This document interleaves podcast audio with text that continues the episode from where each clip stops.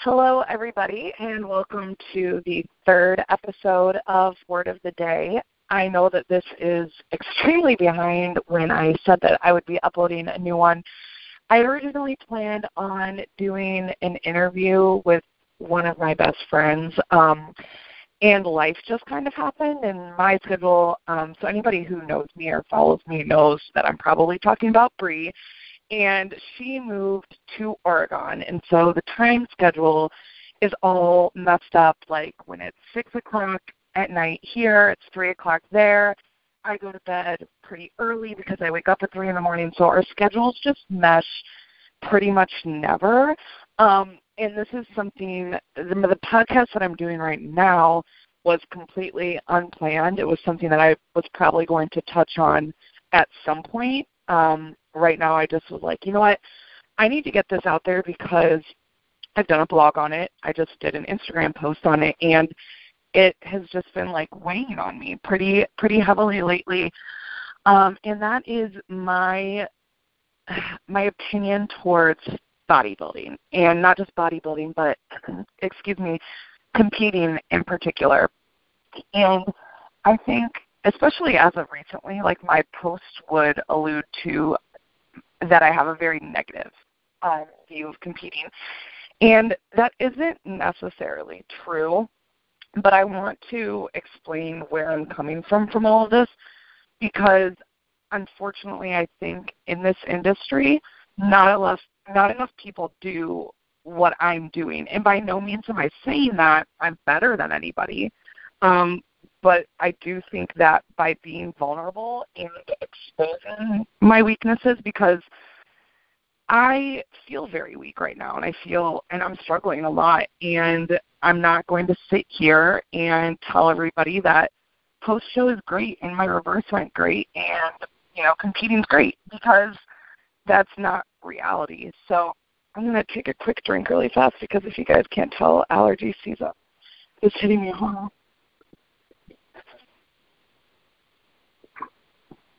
Okay, so I kind of just want to start off by saying that I do think that competing is something that is beneficial. And what I mean by that, is it physically beneficial? Honestly, no, other than aesthetically, which is, physical in that sense. But, health-wise, no, absolutely not. I'm no dietitian, I'm no nutritionist, or, whatever. I don't know if there are any benefits physically to doing a competition, but you look good, if you want to look good. A lot of people think competing is the answer. So I knew going into competing that it wasn't going to be the healthiest thing for me to do to my body, but I chose to hire a coach who was a registered dietitian because, and I will say this right now, if you are listening to this and your coach, I'm going to get a lot of hate for this because, apparently everybody's an online trainer and, a prep coach and whatever, and you don't need to be an RD for that because, whatever. I'm not discrediting, the knowledge that somebody may have, but I don't think you guys realize, what this does to your body. So, for the love of God, please have somebody who knows what they're talking about do your nutrition. I mean, you can even throw I care and what do I care? I don't know you're listening to this. But have somebody who's not a registered or, certified do your actual training for all I care. But when it comes to your nutrition, you guys, please, you get your body to a point in prep where you have to get unhealthy 99% of the time with your nutritional intake. You want somebody who knows what they're doing to be the one who is telling you what to be consuming. If I had a heartache, I wouldn't go to somebody who, had read a couple books on hearts. I want somebody who knows what they're talking about. So that's just what I'm going to say there. So I had known going into this that this could potentially be unhealthy. So I chose to go with Dylan, who is a registered dietitian, as my coach. I never got extremely low when it comes to my macros. I got down to the lowest I was at was 170 protein, which is still really high, and it could have even been 175, 150 carbs, and 35 fat. So my fats were pretty low. But carb-wise, like, I know girls who did shows and their carbs got down to 20 grams a day, or they were gone completely. So in a sense, like, I didn't realize during prep that I was doing harm to my body. Okay, and I think that that's really important for everybody to realize, because when you are in prep, you don't realize reality. It's kind of like, you know, when you're a teenager and you try to reason with your parents and they tell you that you can't really see reality because your brain hasn't developed. Well, I think that when you're in prep, your brain, like, undevelops for a minute because you cannot conceptually realize, like, the real world around you. You just are so consumed. You're like, no, you're wrong. Like, this isn't true. Like, I'm totally fine. And that's what happened to me. Like, I didn't realize that I was developing a serious problem.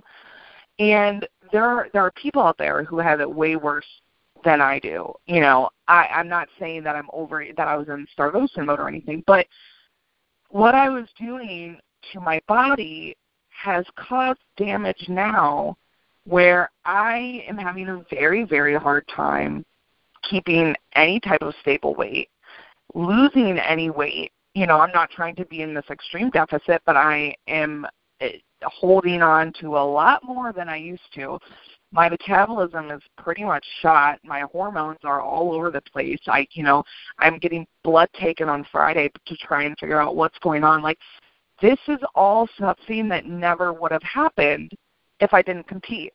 So, again, take this with a grain of salt. I'm not saying I wish I didn't compete, but this is just something that people really need to be aware of, because right now it's all glitz and glam, and I need a new hobby. I want to compete, and, like, I kind of just want to slap you in the face if that's your logic, because, number one, if you want to get skinny, which I don't hear this from guys, like, you know, this is like the girl comments that I hear, is that they want to lose weight. And, like, they've gained weight, and so this is their solution. My solution is I'm going to do a bodybuilding show. I don't think, like, again, I don't think you understand. Like, okay, great, you know, you'll lose some weight, but you are going to gain a lifetime of torture. Like, torture is the only way that I can explain what I'm going through right now. So if that's something that you are willing to do so that you look better in a bikini, more power to you. But the reason that I am doing this entire podcast and that I've done the blog and that I will continue to do the post is that so people can realize the reality behind competing. Okay, so I don't know what it was about this past couple of days where, like, since I competed in May, I've had these moments of clarity where I've been like, you know what? I'm not in a good place. Like, I'm going to fix this. And I fix it for a couple days, and then I decide, I need to track again. Like, I'm feeling fluffy. Tracking is my comfort. And that's what it is. Tracking has become my comfort because I don't know how to function without it.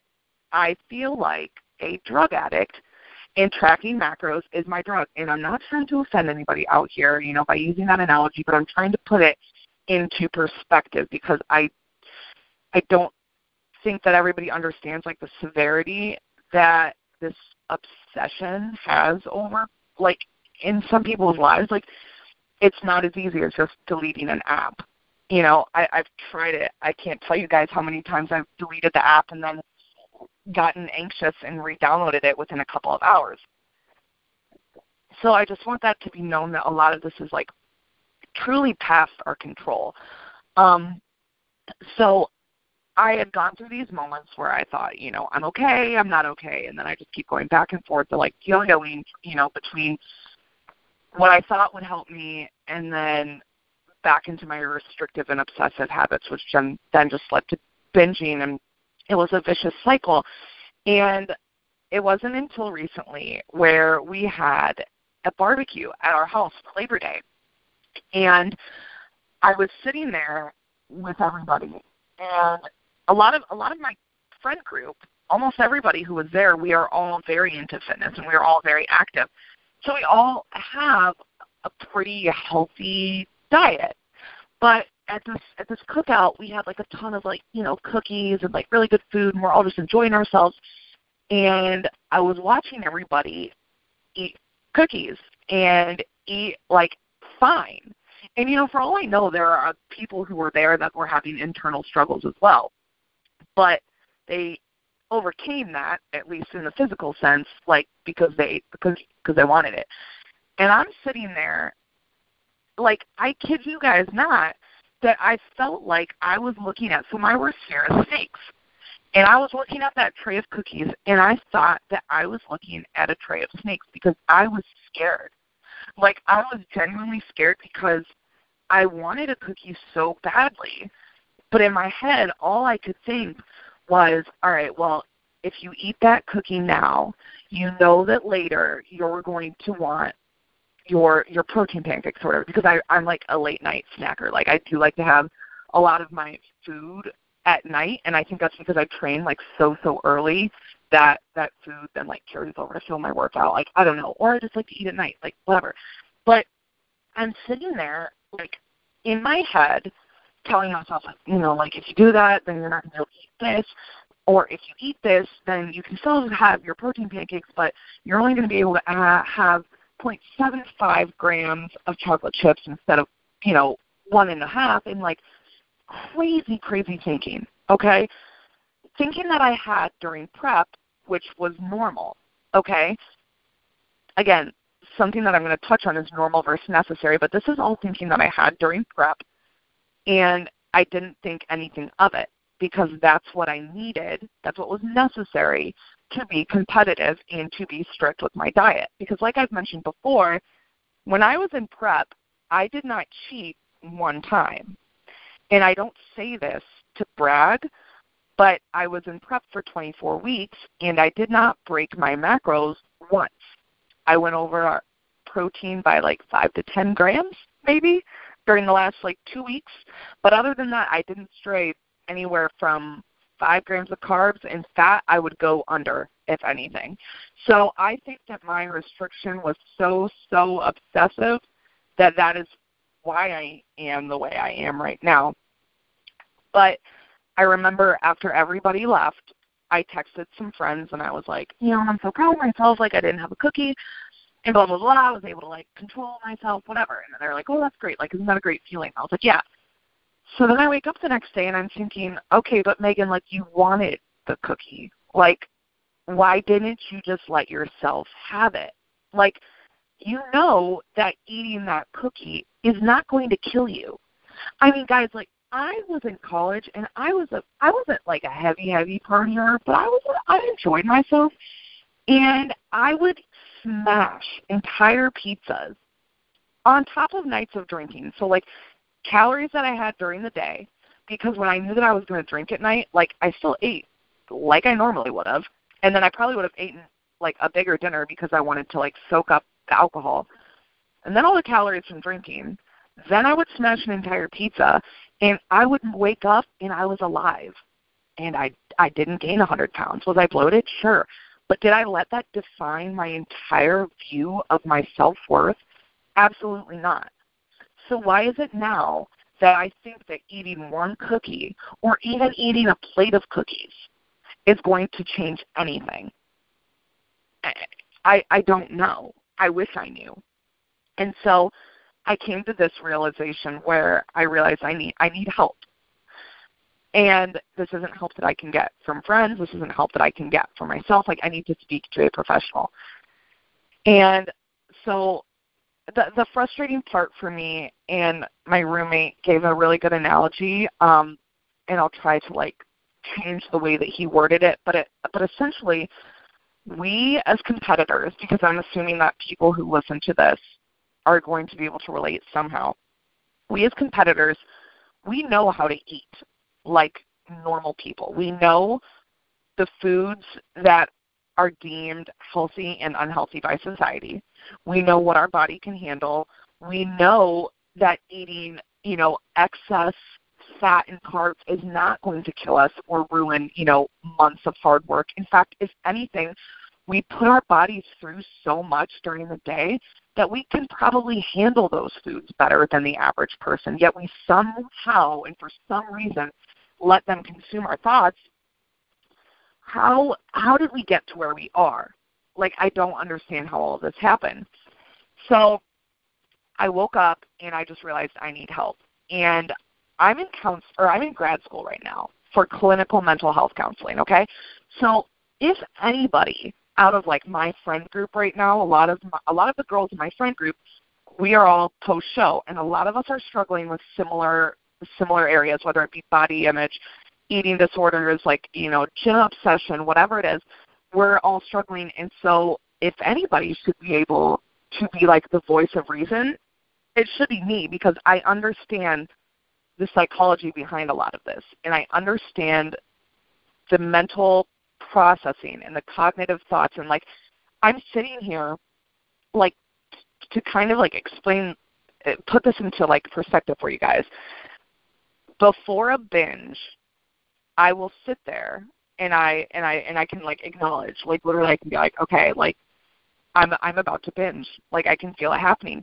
And I like write down that I'm like, okay, Megan, now you need to identify different things that you can do to, you know, to replace this behavior. Go on a walk, you know, go to the gym, go listen to some music, call a friend.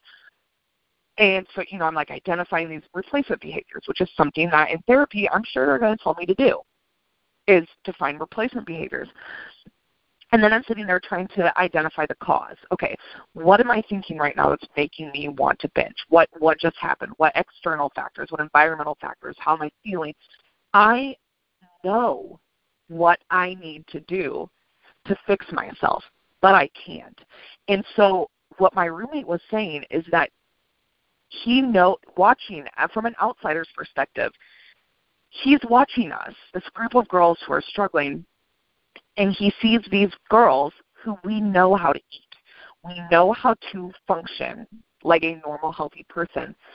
But for some reason we can't, and that's what frustrates us. Not necessarily the fact that we can't, but because we know what we should be doing and how illogical our thinking is.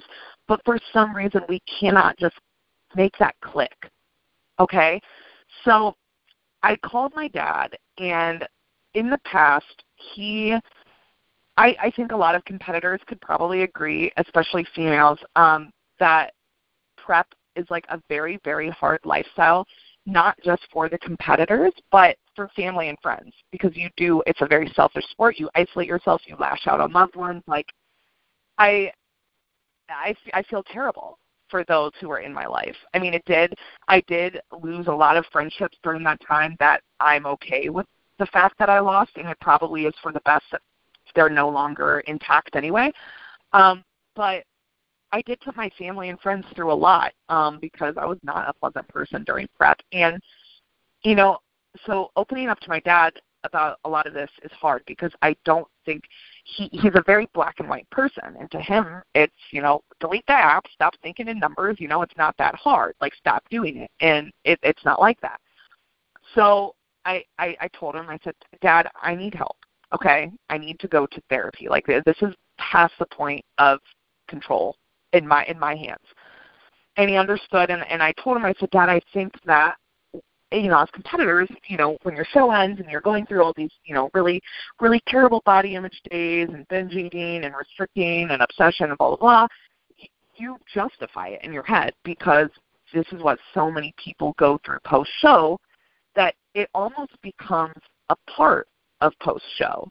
Like, it's to be expected.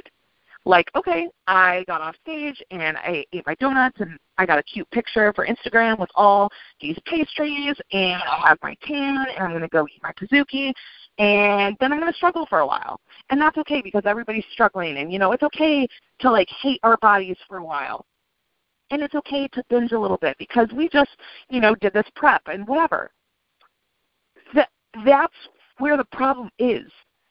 And like that's when I finally like removed myself and was able to like verbalize that. It's not normal. Like, I don't care if 1 million people are doing it. That does not make it normal. And that's exactly what my dad said, is he said, Megan, you're trying to normalize something that just because it is normal within the fitness community, it is not a normal behavior. And so I think until anybody can come to that point, they're not going to be able to accept help. And that brings me to, like, my overall views of bodybuilding as a whole, because I don't want anybody to think, because there are probably people who are going to listen to this who are currently in prep. And I don't want you all to call your coaches immediately and be like, yo, I'm out. Like, I'm done. I'm not doing this. I see that Wally Meg is a total, like, nut job right now. I don't want this for myself. Because this does not happen to everybody. But it happens to a lot more people than you realize, but not everybody is wanting to talk about it. And that makes me really, really angry, because I think people will warn you, like, hey, be careful, your hormones might get messed up, but that's it. And so I am raw and very, like, open about what I'm going through, because I want people to realize, like, oh, okay, these struggles might last a little longer than a couple of weeks. Like, I've been post-show since about 9:30 April 1st, and it's, what, September 12th? And I, if anything, I feel like I've gotten worse. So I just want people to realize, like, I'm here to talk to, number one, because you're not alone, because this is a very, very lonely place to be in, because eating disorders and body image are not taken seriously. But it's actually pretty interesting. So fun fact for you all, I was in one of my grad school classes, we had to pick a disorder, an eating disorder, to talk about. And so naturally I picked binge eating because I can identify with it. And so I'm sharing my story, and my professor privately emailed me and was like, thank you for being vulnerable, blah, blah, blah, blah, blah. I want you to know that binge eating is the number one cause of death in the eating disorder field. Not anorexia, not bulimia, eating disorders. So why is it that nobody takes it seriously? I have a copy of the DSM in my hands as we speak. Binge eating disorder and body dysmorphia are both in there. Like, these are not make-believe, things that we give ourselves because we want pity and we want, I wouldn't wish this on anybody. I would not wish any of this on anybody. If I could go back in time, looking at where I am now, if I was able to see the impact that this would have on my mental and my physical health, and if I was to have somebody say, Megan, do you want me to start teaching you about macros so that you can do a bodybuilding show? I would say no. I would take a longer route at becoming healthy, and I would not compete. Now, to bring this full circle, views on bodybuilding and will I compete again? Down the road, I would love to step on stage and figure, because I don't think that I gave competing my whole heart. I gave prep my whole heart. But I don't think I gave the whole experience my whole heart, because I never felt comfortable in bikini. And I know that in figure I would do much better. But I think the problem when it comes to these open-ended questions of will you do this again is that you like set expectations. And so in your head then, even when you think that you're not in prep, you're like subconsciously prepping for another prep, if that makes sense. And I don't want to do that. I don't want to live my life right now thinking, well, Megan, you may do a figure show down the road, so you may want to reevaluate, how you're eating, how you're training, whatever. I don't want that. And I refuse to even consider the idea of competing again until my mental health and my relationship with food and my relationship with my body is 1,000% better, not to mention, like, I don't know what this blood work is going to say. And I don't know if physically I'm going to be in a place where I can compete again. And that's scary because that doesn't just mean I can't compete again. That means that there's some serious health issues that I need to be looking at. But I want everybody to realize that, like, I respect the sport. And I think that it takes a very, very special person, not necessarily special, a very determined person. One of the most, valuable things I took away from this was that I gave my prep everything. I have never been more dedicated to a process and more strong-willed and more disciplined than I was during prep. And when I stepped on stage, I was prouder during that moment than I was when I got my college diploma because I kind of half-assed college. And I didn't half-ass this. So it teaches you a lot about yourself. It really, really does. But I want to make sure that when you sign up for a competition prep, that you truly, truly understand the potential consequences of it. Because I never had food issues as far as food relationships. There were things about my body that I was unhappy with, of course, but I didn't let it determine my mood. I didn't walk past a mirror and lift up my shirt 17, 30 times a day because I was looking for a new vein or thinking, well, I didn't have abs this morning, but, I've gotten my 2 gallons and I'm sure I'll feel bloated, but maybe I'll look a little tighter. And I didn't have those thoughts. I didn't walk into a grocery store starving but not being able to eat anything because the fat content was too high and I couldn't find anything that was going to be filling yet nutritionally, adherent to my macros. Even right now that I'm not tracking, I still am subconsciously tracking. And I'm trying really hard to break that. And I know that this is going to take a really long time, but I just feel like it's kind of like my duty to be honest about all of this because I still don't believe I have a platform. People say I have a platform, so I'll roll with it. 10,000 followers is really nothing in the grand scheme of the social media, fitness world. But, for the 1 follower I have or the 10,000 followers I have, I want every one of them to at least know that when they're viewing my page that they are getting an honest look at every aspect of, my life, my experience with prep, my experience with my faith, my opinions on certain foods. I just want to be honest with you guys. And I think that as competitors, knowing the health implications that it could have, physical and mental, we owe it to our crowd, our following, to be honest. And so I hope that this sheds a little bit of light on where I'm coming from in my posts as of recently, because I know a lot of people have kind of been like, well, you're bashing, competing, blah, blah, blah, blah, blah. And that's not necessarily the case. I am more so wanting people to realize its implications and realize that this isn't something that you should do for fun, okay? Like I said in my last Instagram post, if you guys are looking for a hobby, let's go to Hobby Lobby and I'll take you to the craft aisle, okay? I can find 1,000,001 other things that would be better hobbies than something that could potentially cause lifelong harm.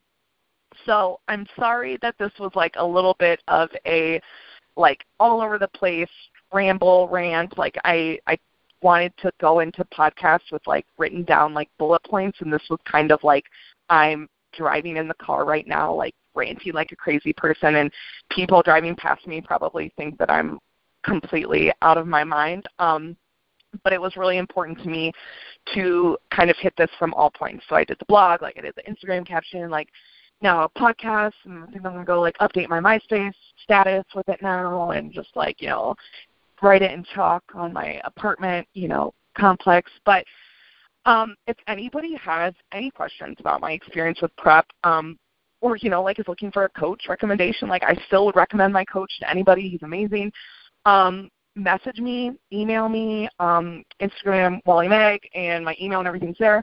Or if you are experiencing something like this, like, talk to me, because like I said, like, I know how lonely it feels, because you kind of feel like a dumbass when you know, your friends are like, hey, what's up? Are you okay? You know, it's kind of strange to reply and be like, oh, yeah, just stressed out over cookies, you know? Like, if you're not in the fitness community or understand, like, the severity of eating disorders and, like, food fear, essentially, you don't realize, like, that this kind of stuff is real, you know? And so I know that it's lonely, and I know that sometimes you just need not even advice, but you need to express your feelings and know that, like, somebody else is acknowledging that they are real. And I'll be that person, you know? Like, even if you just want to vent and me be like, dude, I get it. Like, this sucks, but we're going to get there. So that's that. Thank you guys for listening to this. Hopefully next episode 4, should be with Bree, like cat's out of the bag that's who it's with. But I think, like I said, everybody knew that it would be Bree and I, because I think faith plays a huge role in our friendship, in the development of our friendship, you know, as well as fitness. And so I wanted her to kind of be the starting point at all of this. But I will hopefully get that up sometime this week, and I really, really appreciate all of the feedback that I've gotten from you guys. Starting a podcast is kind of intimidating, because you don't, like, at least, I don't know, there may be a feature where I can track, like, how many views I'm getting. I don't know. Like I said, it took me, like, 2 weeks to even get this thing going, so I'm not the most tech-savvy in this aspect, but, like, I really appreciate that you guys take your time, like, when you could be listening to literally anybody else or any other music, but you're choosing to listen to me. I appreciate that. So like I said, message me if you have any, you know, questions or comments, or just want to talk. Anything that you want me to hit in my next podcast, let me know. But I look forward to getting this next one on the air, and I hope you all are having a wonderful day.